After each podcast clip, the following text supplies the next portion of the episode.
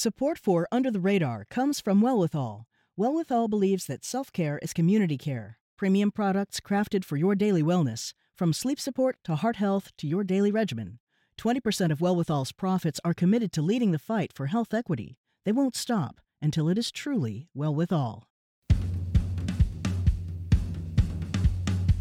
Under the radar means hearing about things you didn't know you needed to know until you hear them. It's a serious look. Hear about the issues that don't get the attention they deserve. Under the radar doesn't get caught up in the day to day. Surfacing issues that are not talked about in mainstream media. I think it's something that connects us to each other. Under the radar is all about discovery. I can be guaranteed voices I haven't heard before, but also the questions. Under the radar is one step ahead.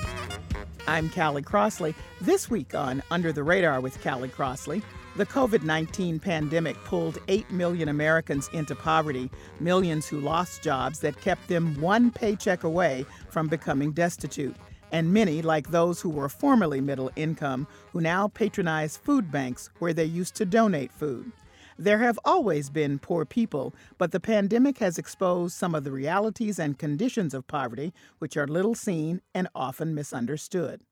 Reverend Dr. William Barber of the new Poor People's Campaign. There's not a county in this country where you can work a minimum wage job and afford a basic two bedroom house. Not one county. There's 4 million people that get up every morning in this country who can buy unleaded gas and can't buy unleaded water. In the wake of the pandemic, who is poor now?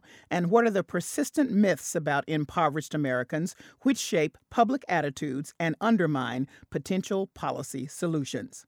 Later in the show, during this Women's History Month, a local community center celebrates a special anniversary 50 years of the Cambridge Women's Center. Our demands, the demands of the march, I think are important to keep in context because 50 years later, these demands are still have still not been met.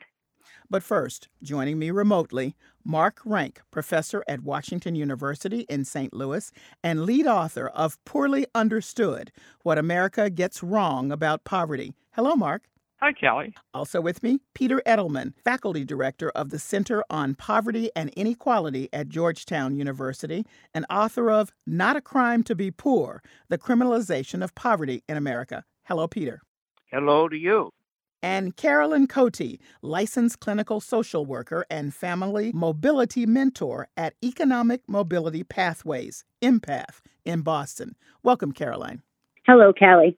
All right, I'm going to start with you, Mark, because Poorly Understood, your book really just gets right down to the fact that we just really have no clue about poverty and who is in poverty. So I want to start with the poverty line or the index. We hear that over and over again. People fall below the line.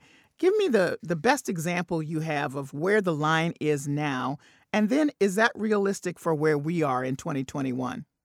Yeah, that's a that's a great place to start. So um, the way that poverty is uh, officially measured in this country is to draw a line in terms of income, and if you fall below that line in terms of your household income for the year, you're counted as in poverty. If you're above that line, you're not in poverty. So for last year, the poverty line for a family of three was around $20,000. So families that earn less than that were counted as in poverty. And as your listeners probably are aware, trying to survive on less than $20,000 a year is really, really tight. So it's a very conservative measure. And the other thing that I would say about this measure is that that represents poverty at its most affluent level. It turns out that about 45% of Americans fall below one half the official poverty line. So instead of being below $20,000 for a family of three, we're talking about a lot of people who are below $10,000 for a family of three. What was the impact of COVID? Because we know about lost jobs, we know about uh, low wage uh, workers being kicked off of uh, uh, many jobs that were holding them together. What happened with COVID and, and that index that you just described? Yeah, it, it certainly has had a, a really significant effect on throwing more people into poverty. So I think the estimate is something like 8 million more people were thrown into poverty as a result of the pandemic. And the reason is what you were just saying is that there are so many Americans that are living paycheck to paycheck. Um, there a study done every year by the Federal Reserve Bank, and they found that about 37% of Americans would not have $400 to cover an emergency. So when the pandemic hit, many of those families were, were thrown into poverty. So, Caroline, I want to go to you just following up, trying to get a sense of who is poor and what it looks like. You're working with poor people all the time. Part of your job as this mobility mentor is to really help people try to stabilize and get on their feet. Give us a sense of, you know, a typical client you would have. A typical client is a single mother with multiple children living in low income housing or a voucher based housing unit. And, you know, many of our families are either have a GED or a high school diploma and really want to work more on their education, obtain a career that they would like to pursue.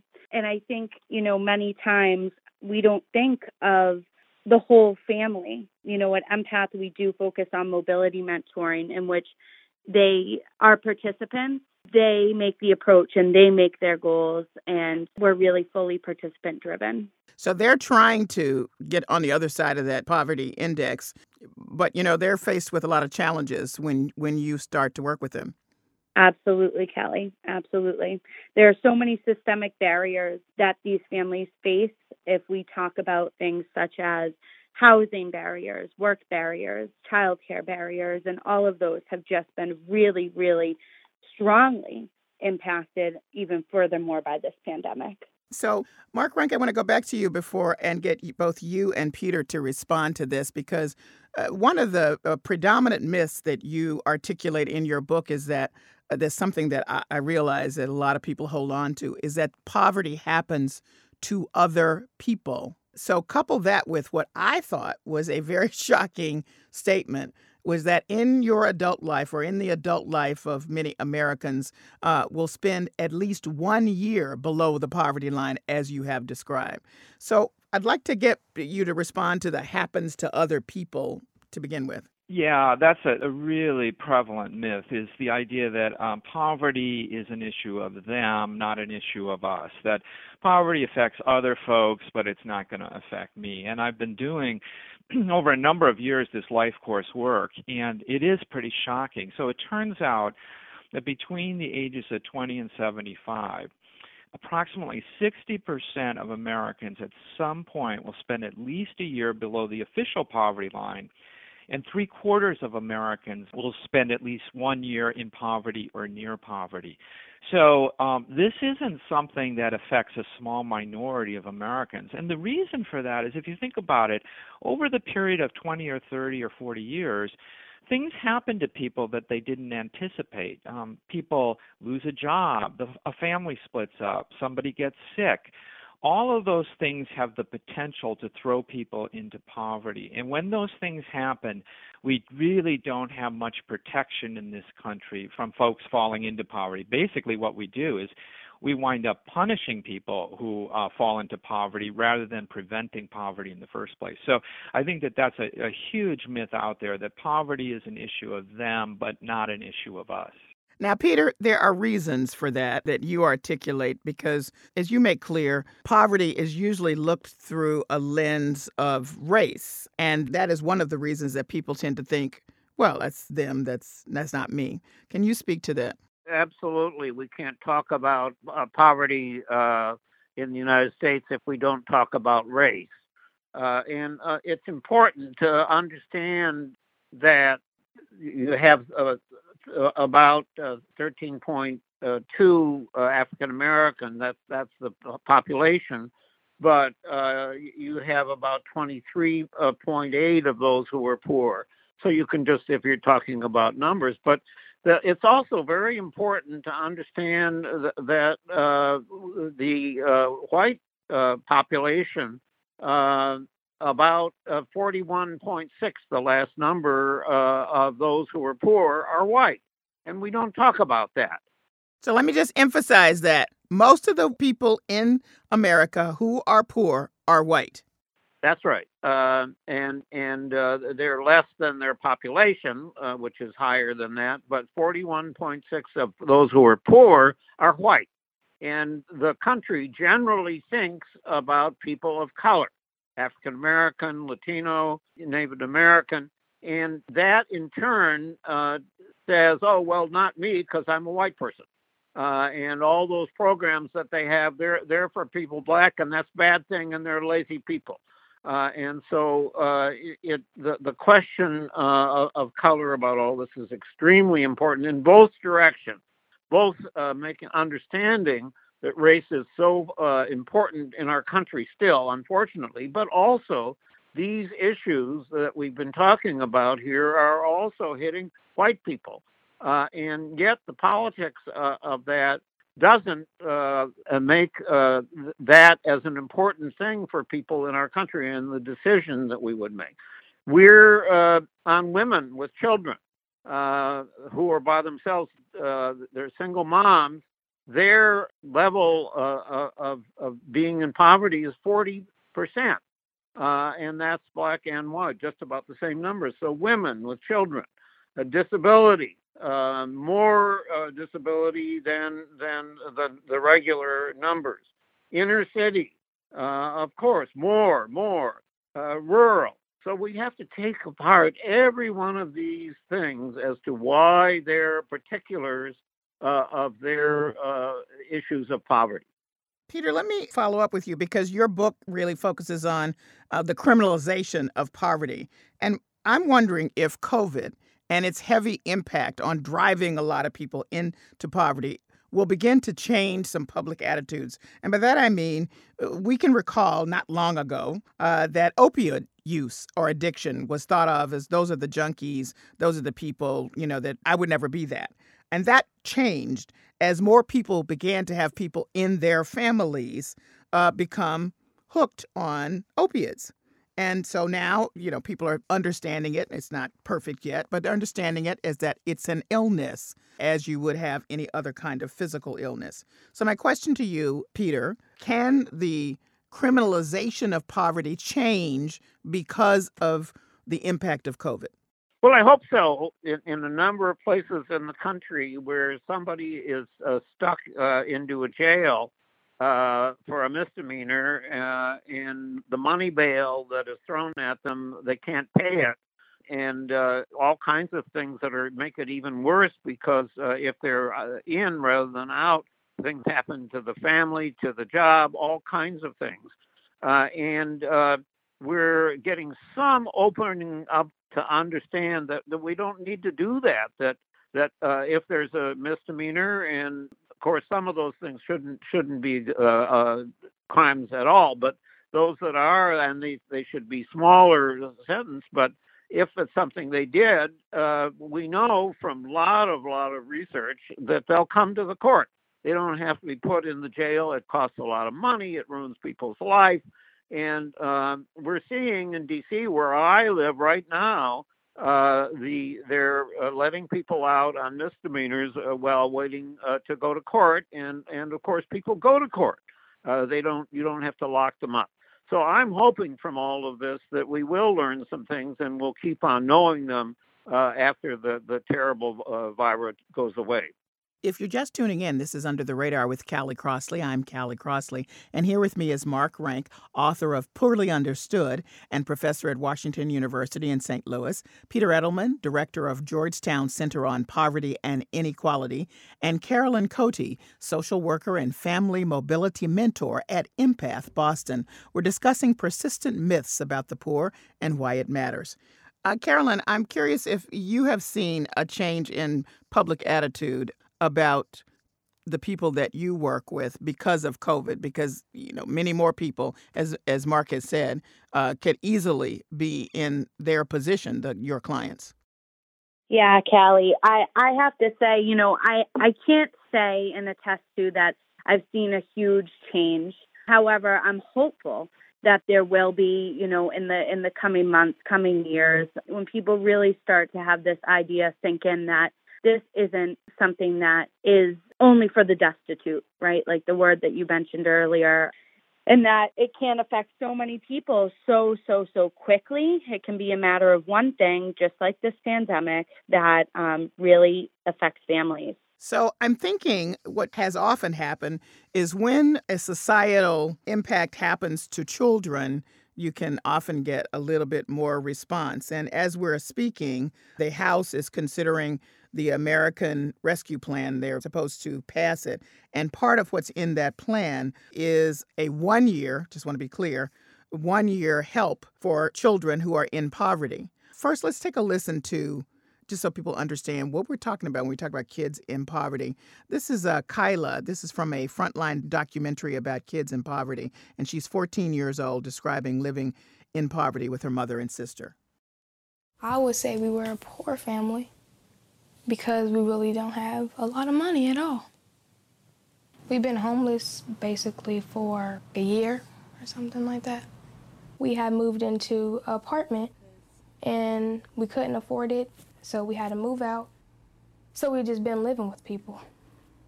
We're just in one room and it's three of us. So these are the kinds of children that can be helped, they and their families, by this piece of legislation, temporary though it may be, Mark Rank. As the author of Poorly Understood, your book, what do you think about that? Can this be as impactful as one would hope? Oh, I think so, and I know that documentary very well, and and the kids in that documentary. It's very powerful. Um, absolutely. I mean, the the idea of a child allowance, um, it, which is what is kind of being proposed here, can definitely have an effect on reducing poverty amongst children. And this is an idea that has been around for decades in uh, European countries that have had this. But let me put a little different twist on this, which is what is the impact of not doing anything in mm-hmm. terms of reducing childhood poverty? And I did a study a couple of years ago. We uh, estimated what the economic cost of childhood poverty is to the United States on an annual basis. And we know that childhood poverty is associated with greater health care costs. We know it's associated with less economic productivity when children become adults. And we know it's associated with higher criminal justice costs. So we factored all those in and we came up with a conservative estimate that childhood poverty costs the United States roughly $1 trillion a year. To put that into perspective, that was about 28% of the entire federal budget. So the issue here is not are we paying or not. We're paying for poverty, childhood poverty, on the back end of the problem rather than on the front end of the problem. And it's always more expensive to pay for a problem on the back end. The other thing that we show is that for every dollar we would spend reducing childhood poverty, we save seven to twelve dollars down the road in averting those costs. So not only is addressing childhood poverty the, the right thing to do, but it's also economically the smart thing to do. If you're just tuning in, this is Under the Radar with Callie Crossley. I'm Callie Crossley, and here with me is Mark Rank, author of Poorly Understood and professor at Washington University in St. Louis, Peter Edelman, director of Georgetown Center on Poverty and Inequality, and Carolyn Cote, social worker and family mobility mentor at Empath Boston. We're discussing persistent myths about the poor and why it matters. Here's a big one. We have a safety net people listening to this conversation will say. We got we've got the SNAP, formerly food stamps. We have some welfare. We have Section 8 housing. Come on. You know, we're spending millions and millions of dollars to help people who need this. We just don't think that they are either paying attention or want to be helped, Peter Edelman. Well, it's uh, not what we're doing.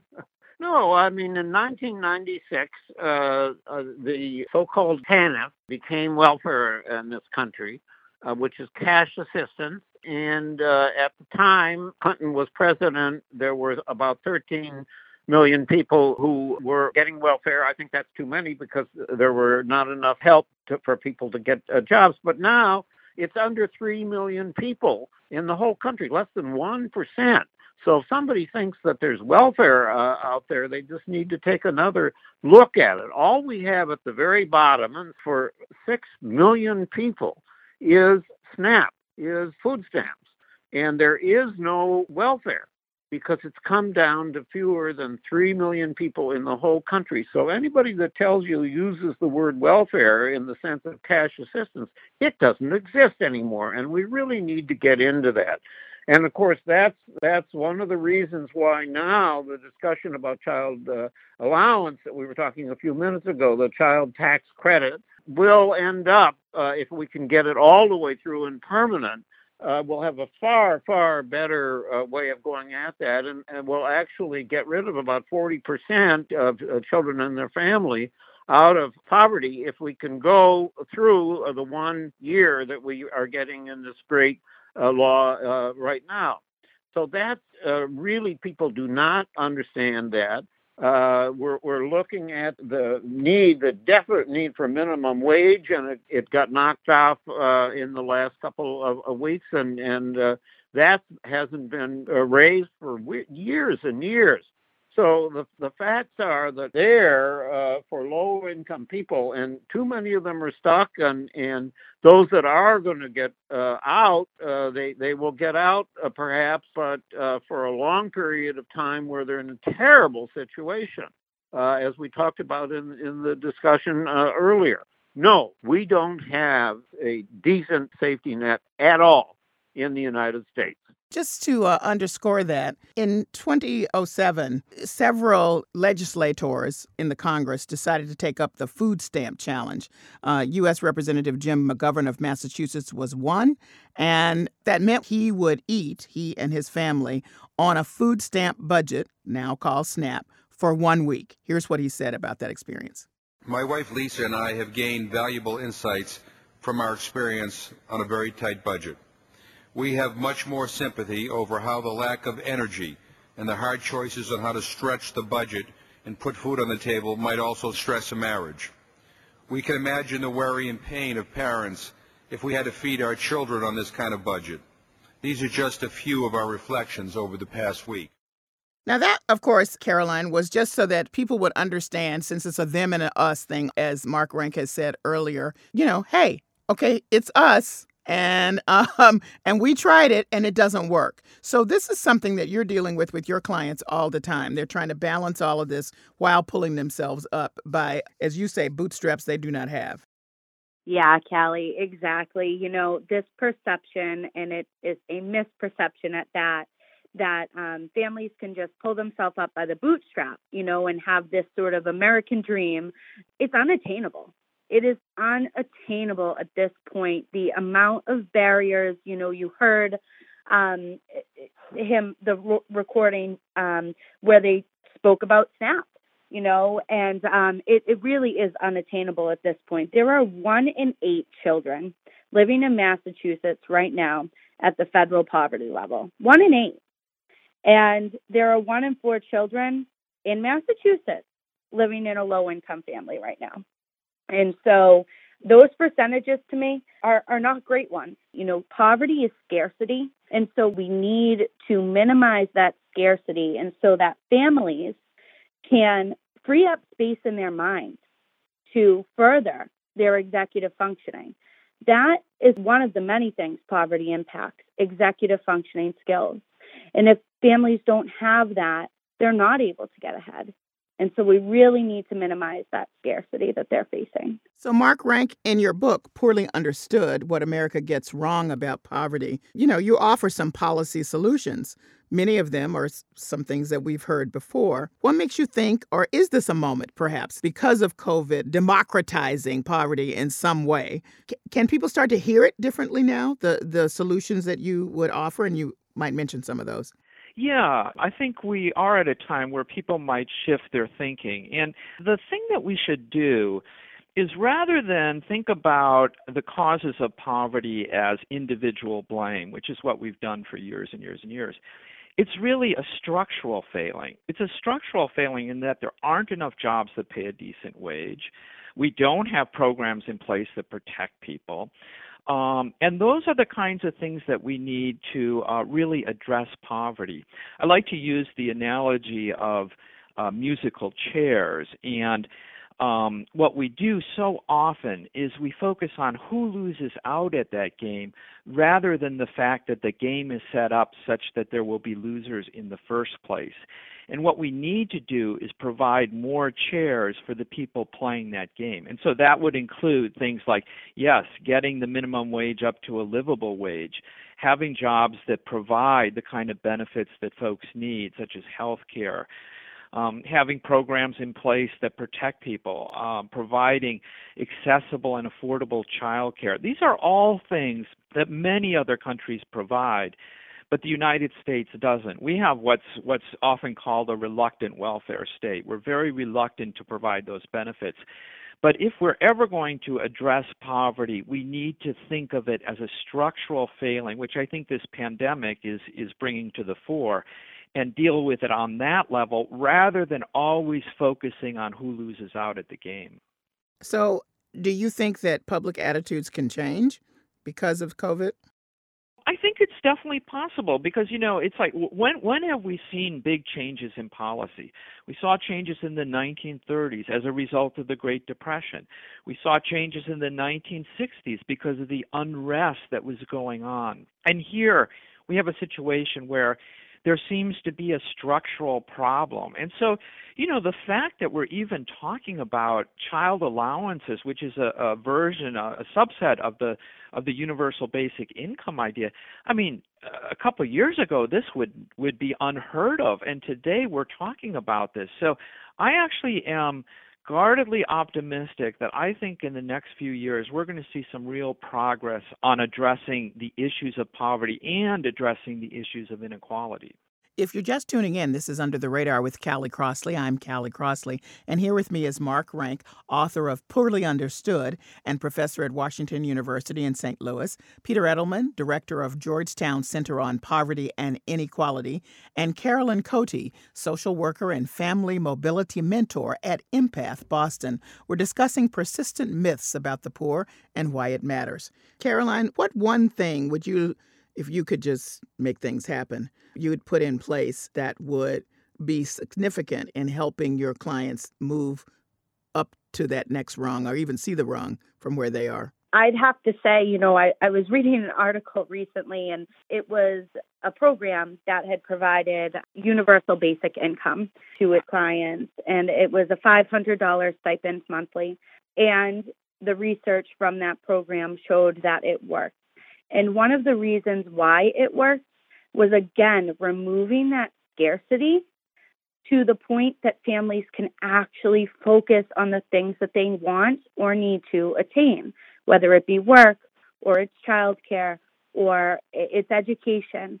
They need to be able to think in that way and to operate and to function. But again, you know, that scarcity just really, really is is so, so immensely, immensely limiting. And so mm-hmm. I really think, you know, in a perfect world, that universal basic income um, would be instated, you know, and and I know that that's somewhere that we're not at yet, but I'm hopeful that we could be there um, in the next in next few years. Peter Edelman, the same question to you. What one thing would you put in place that could dramatically improve the situation for poor people? You know, uh, I've been talking about this for years and years and years, and that's one question I never answer because there's so many things that we need to do. But actually, right now, we have something that is so possible, which is the child allowance, the so called uh, child tax credit. And people at the bottom, it is just a sin. Uh, that's a small word of, of for it. We have 6 million people whose only income is on SNAP. And when you only have that, you're on a third of the poverty level. You're at uh, having about $6,000 in relation to the 20 uh, level that we talked about. And that's where we have to start. And then comes the jobs. Sure, there comes the education. Then comes the uh, housing and, and all the other pieces and deal with race uh, in our country. That's why I always say I don't have one answer. But right now, this is one, and we've got one year that's going to be law under the president's statute that he's going to sign in just uh, the next day or so, this new law.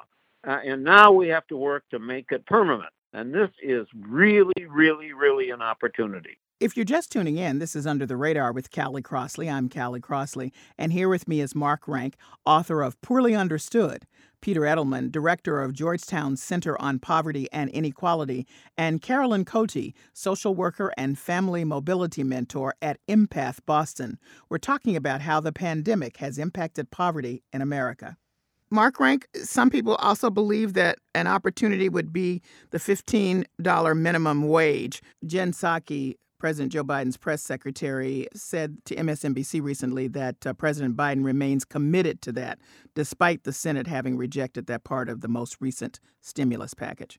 People have been working hard who have been trying to just make ends meet should not be living at the poverty level. And he believes that the minimum wage should be raised to $15 an hour. There's been lots of reports out there, but I can assure you and your viewers there's no negotiations happening right now about lowering that threshold that the president's involved and that anyone in the administration is involved in. So, Mark Rank, would that be one of your one things, or where are you uh, with something significant that could be put in place that might make a big change?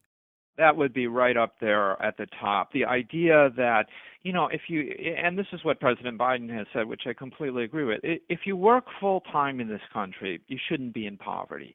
And so, in getting that minimum wage up to something that's more of a livable wage, I think is absolutely critical. It's it's un-American that folks who are playing by the rules, working hard, some of the hardest working people I know are in poverty, and yet they're not getting ahead. And they're not getting ahead because of the structural constraints that we were talking about. That is, there aren't enough jobs that pay a living wage. And so, one way to do that is to raise the minimum wage. Another way to do that is through the Earned Income Tax Credit, which we've had and actually turns out to be the largest anti poverty program in the United States. But those are absolutely fundamental. And so, yes, I think getting that wage up to $15 an hour is really essential. And in fact, most Americans support that policy. So I think that, that that's very, very important. Understanding what's been said by everybody here, Mark Rank, and let me go back to the beginning of this conversation when I noted how many millions of Americans have been pulled into poverty because of COVID. Will there be bigger numbers before we can officially say the COVID pandemic is over? And will those people get out? Yeah, so uh, yes, I think there will be bigger numbers when we see the, the poverty numbers in the fall for, for this past year. Those will definitely go up. But poverty is very, it, it tends to be very fluid. In other words, people move in and out of poverty. There's a, a small group of folks that are in poverty for years and years, but most people move in and out of poverty. So I'm quite hopeful that, you know, as we get through this pandemic and the economic consequences that it's had, um, folks will be able to do better overall. But I think the, the policies that we're talking about are long term policies that will really help to reduce poverty in the long term. And and I would say, you know, the, the smartest investment that we can make is investment in our people investment in our human capital. This makes us a more innovative and a creative society. So, all of these things we're talking about, again, are not only the morally right thing to do, but they're the economically smart thing to do. Caroline, what do you want anybody listening to this conversation to understand? Mark Rank's book is called Poorly Understood.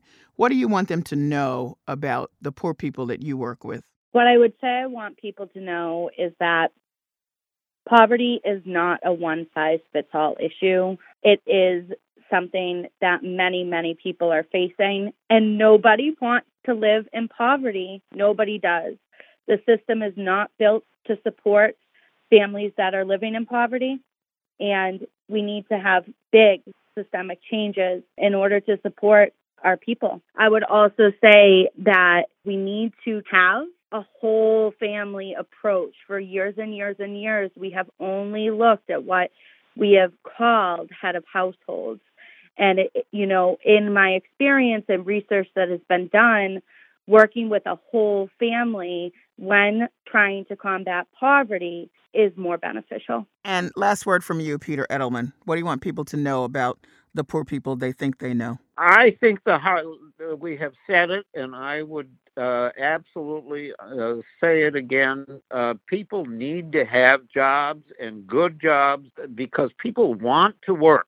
People, uh, so many people don't get that. This is a structural problem in the country, and people really want to work and we need to make it possible and then everything that goes with that. We haven't talked about the health side of it, very, very important. And of course, the education and the housing and all the other people, and, and not to forget that there are people uh, that we, with, with creating uh, the, the, so-called uh, TANF law from 1996, the terrible bolt hurting people at the very bottom. They want to work, and, and we need to give them that support. Uh, so it's not just one thing, but what people really want is a good job.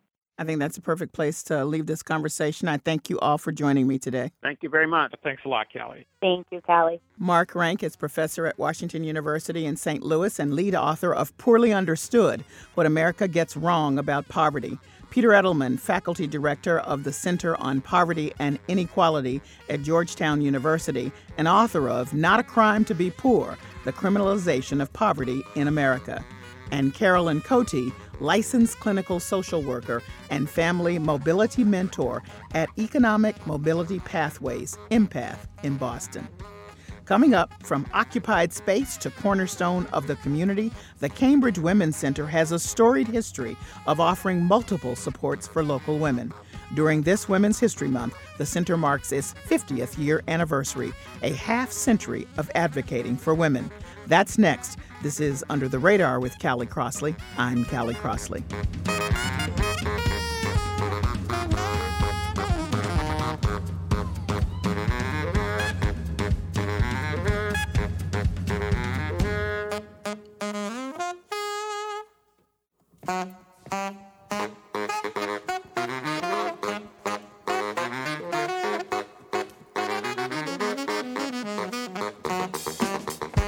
Callie Crossley, and this is Under the Radar with Callie Crossley. And now for the part of the show we call Lagniappe. That's Creole for something extra.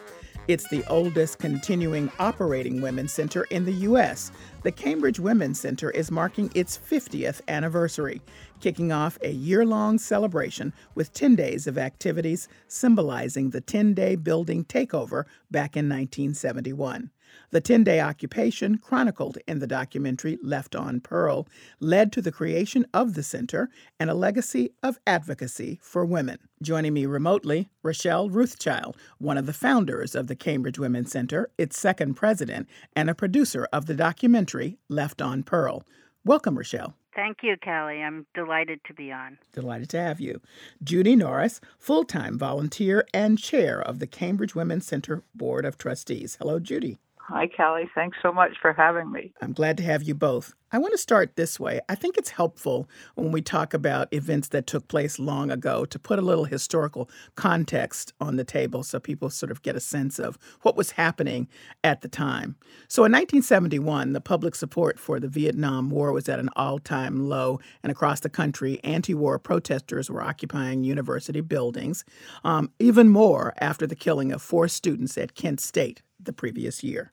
What the investigators have to determine then is whether the guard was justified in firing its weapons. University of Iowa students gathered in front of Old Capitol this afternoon for a rally. I ask you to follow due process, which has been con- the concern of this campus now for several years. Mr. Fatula, why will you not pay taxes? I will not pay taxes because I can no longer in good conscience pay for wanton death and destruction of human beings. Money and draft cards were burned. The national anthem and the American flag were made a mockery. So, Rochelle, I wanted to put that in our listeners' ears just to give a sense of what the dynamic was like across the country. There was really an era of protest. And in the middle of that, because of a set of circumstances, the Women's Center was created. So let's go back, talk to me about how the Women's Center creation really fit into that time of protest. Well, it was a time, as you noted, of a lot of social ferment. Within Boston, also, there were a number of movements. There were student strikes. There was the takeover, actually, of the Harvard graduation in 1970 by activists from the Riverside community in Cambridge demanding affordable housing the same graduation was also taken over by uh, anti war protesters demanding an end to the war in Vietnam. So there was a lot of social ferment happening, and it was the beginning of women's movement activism. And again, to put things in context, this was a time when um, newspaper ads, want ads, were segregated by sex. It was a time before Roe versus Wade, so abortion was illegal. It was a time when women, for the most part, uh, needed their husband's signatures, married women, to get credit. So there was a lot of uh, feeling not only of kind of general injustice, also a sense of possibility for change. And that is where the women's march really fit in. And I should say the women's march took place on International Women's Day, which is a holiday that originated in the United States, even though it's the place where it's least celebrated. And so, continuing with that thread, here you were, here were others like you thinking, what? Uh, had it ever at that moment come to your mind we should have a center for women?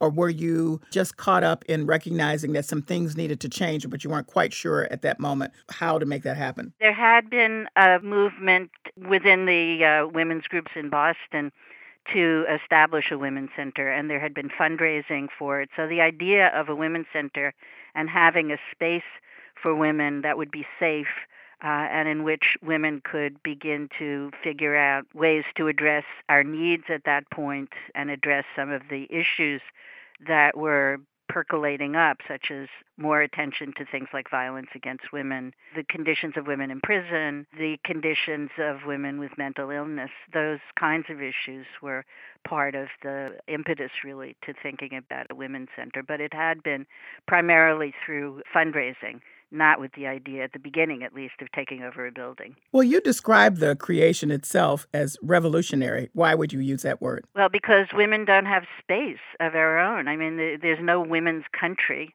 Women generally live in family situations, some of which are more egalitarian than others, but in many cases, women don't really have control over finances, don't have control over uh, their personal space, are very much and even more so, I would say, at that point, dominated within a family structure, a patriarchal family structure.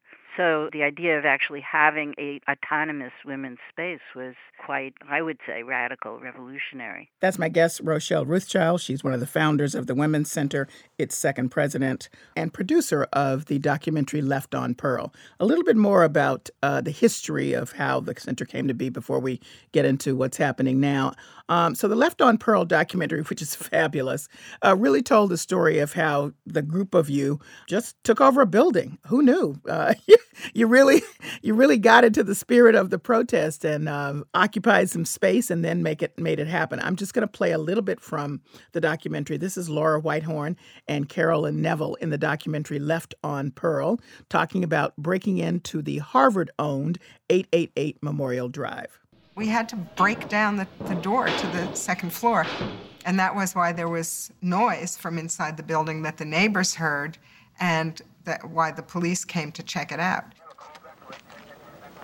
As the police were coming closer and closer into the building, the most incredible fear I've ever experienced in my life, you know, cold sweat.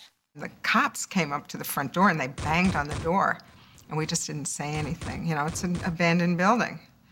So they turned and they went away. We were so relieved. All right, Rochelle Ruthchild. So, what was happening there is that a bunch of you had decided we're going to occupy this space owned by Harvard. Um, and I should mention that when the film came out, and I think still probably now, a lot of people didn't know this history of how the center came to be.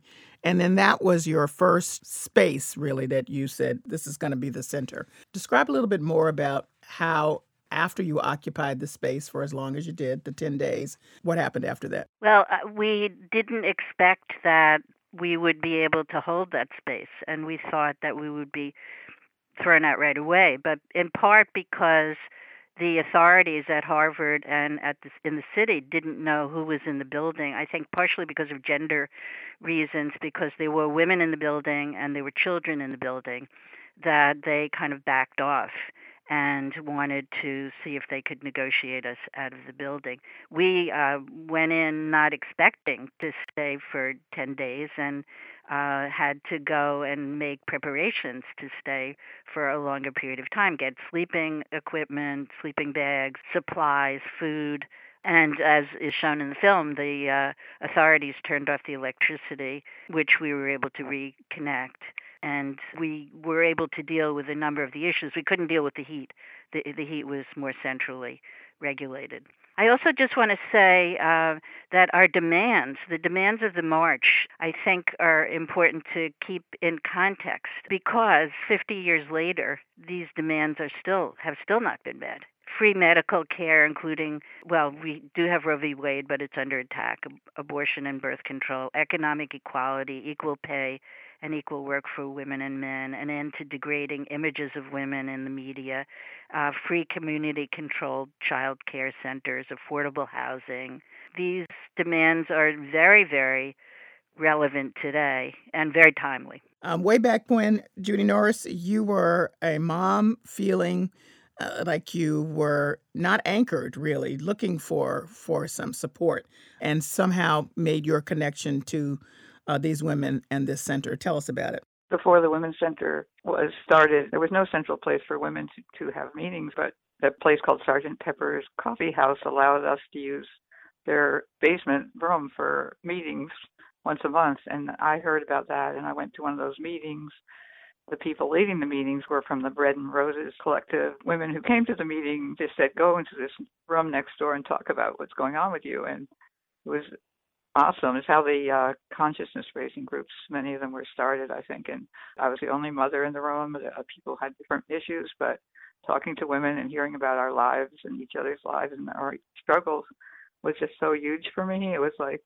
a breath of fresh air. It sort of gave me a little hope. And um, I was really overwhelmed being a mom with two kids and not really knowing how on earth to be responsible a person responsible for other lives which was scaring me and was also um identified as a lesbian and that was completely bad in those mm. days so this all happened so i actually went to the building takeover with my consciousness raising group and then i heard about the meetings that we were having were being had to organize how we were going to be a non-hierarchical. It was really important to us to be non-hierarchical to have everyone's voice heard as much as we could. We had like a meeting somewhere, I don't remember where, about that before the center started. And as soon as the center started, I would go over there whenever my kids were in school, and I was fixing broken windows because the neighborhood boys were were breaking windows, and uh, somebody had to fix them. but yeah, we started out. It was all volunteer. There was no a hierarchy in that. I guess. We had our meetings were run by a collective called the core core group and also staff and projects meetings so we would include other people. And we were trying to operate by consensus.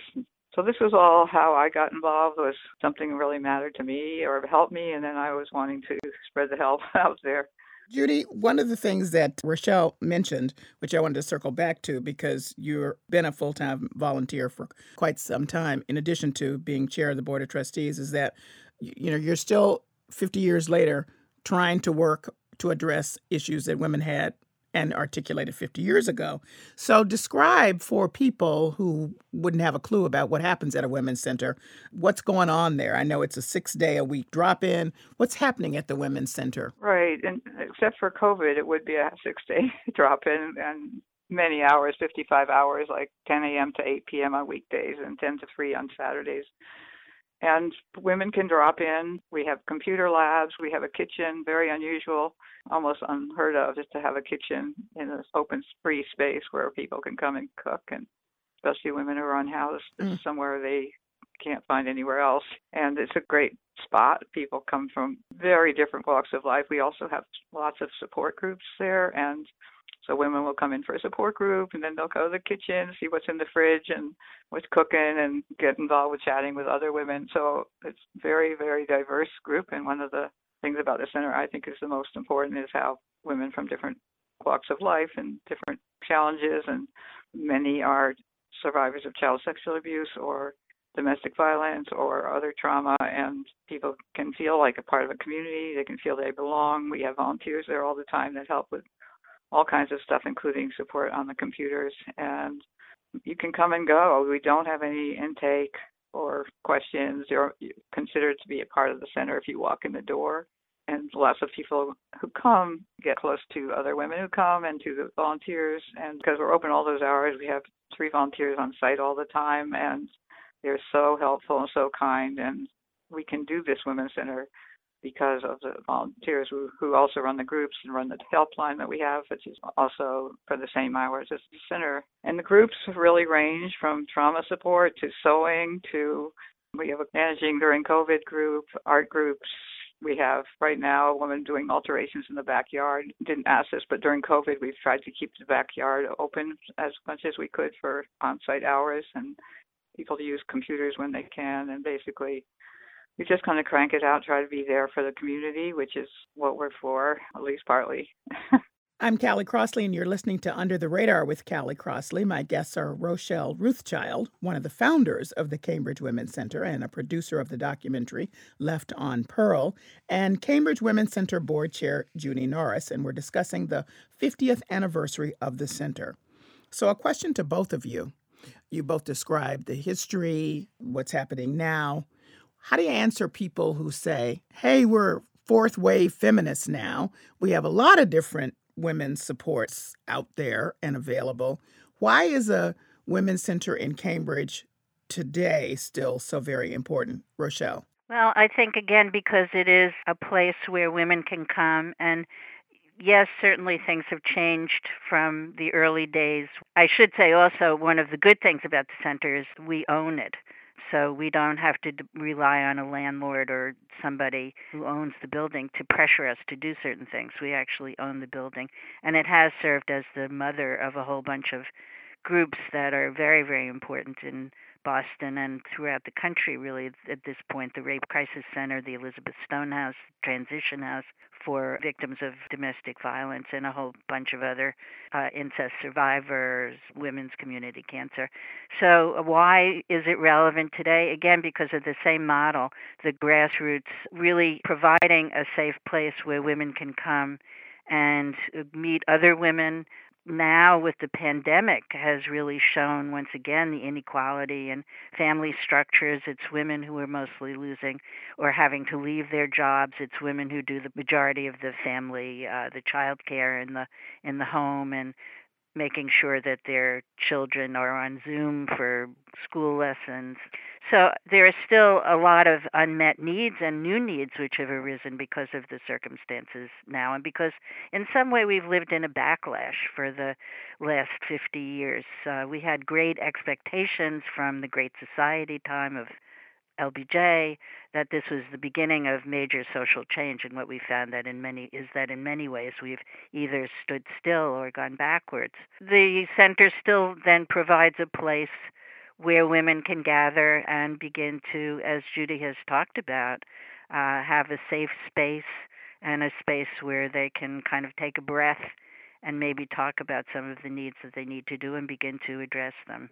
Do you want to add something, Judy? Well, I was just going to say right now, for example, people can't find things like computers, they can't do job applications, they can't get support. We give out help with transportation, we give food out. So it's a big need now for people that are being overlooked. Other services have dried up, but really, people who come to the Women's Center from other areas of the country, they're like, why don't we have a women's center? You know, like it's a extremely vibrant, extremely important place for people to connect. This society is a society of isolation to a certain degree. Seems to be a bigger problem now than ever. So I think we really help with that, and we help with get people's improving their quality of life. Just they have something to look forward to, somebody to connect with daily, you know, if they want. And then housing is a bigger issue. Battered women can no longer stay at a shelter for a month and then find a place to live. They have to stay at the shelter for years because of housing issues, and it just it's just things are really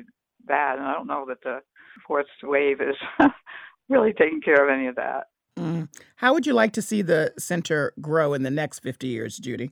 Well, one thing that we, we have a very diverse population using the center um, in terms of having a diverse population on the board or on, in the volunteer corps, that's been more complicated. We now have an idea committee that's inclusion, diversity, equity, accountability, and action committee, and they are helping us figure out what we can do with all kinds of things with our mission statement, with our procedures to become more inclusive, and that includes giving stipends to uh, women of color just to be sure that they're a part of decision making. We want to make our decision making process more inclusive. I know we all also want to do more activism so we can hopefully make some changes in the society, not just in helping people in their lives but I hope we can continue that also. We have an amazing donor has offered to renovate the building, so we are going to be moving to a temporary location while they do that and the new building will have wheelchair elevators all up and down the floor from the basement to the third floor and accessible bathrooms which will be so amazing. A lot of women, even women who are not in wheelchairs, have trouble climbing the stairs and getting to the rooms where the meetings are and stuff. Um, and the building needs needs it badly. So this so that's important. Mm-hmm. It is, but I think also just that we be open to um, new ideas and not just okay, this is the way we did it. We're going to keep doing it like that. Although I love it very much the way it is. Rochelle, same question to you. The renovated center, as Judy has said, will bring a lot of physical changes. I wonder if you're thinking as you'll reorient the space, it'll add something else to the whole looking toward the future for the next 50 years. Well, I think that the Women's Center model is something that I'm hoping will serve uh, as a model for women's centers in other parts of the country, uh, even within Boston, in other cities and towns within Boston. The grassroots model of really listening to and providing space where women, as Judy has said, a diverse group of women can come, meet, and begin to address their needs and develop some action projects to help do that in a new building. It's extremely exciting that we're going to have a state of the art building uh, in which the center's activities can take place. But there's a lot of work to be done just even within Boston in getting the word out. There's and also learning more about our history. The women's movement is the least documented of any of the social movements of the 20th and 21st centuries. There's a lot more to be done. We Left on Pearl was just the beginning of trying to uncover that.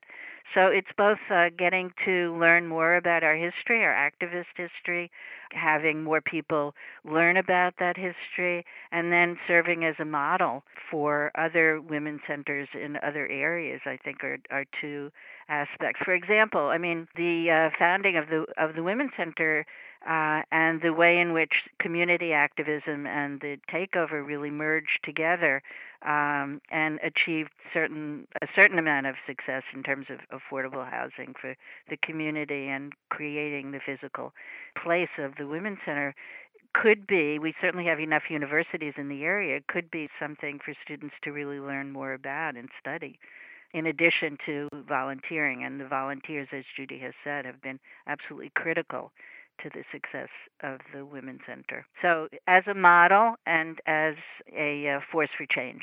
One last question to you, Rochelle. Does it seem amazing to you that the organization has survived for 50 years and thrived? Absolutely, and I can't believe I'm 50 years older either.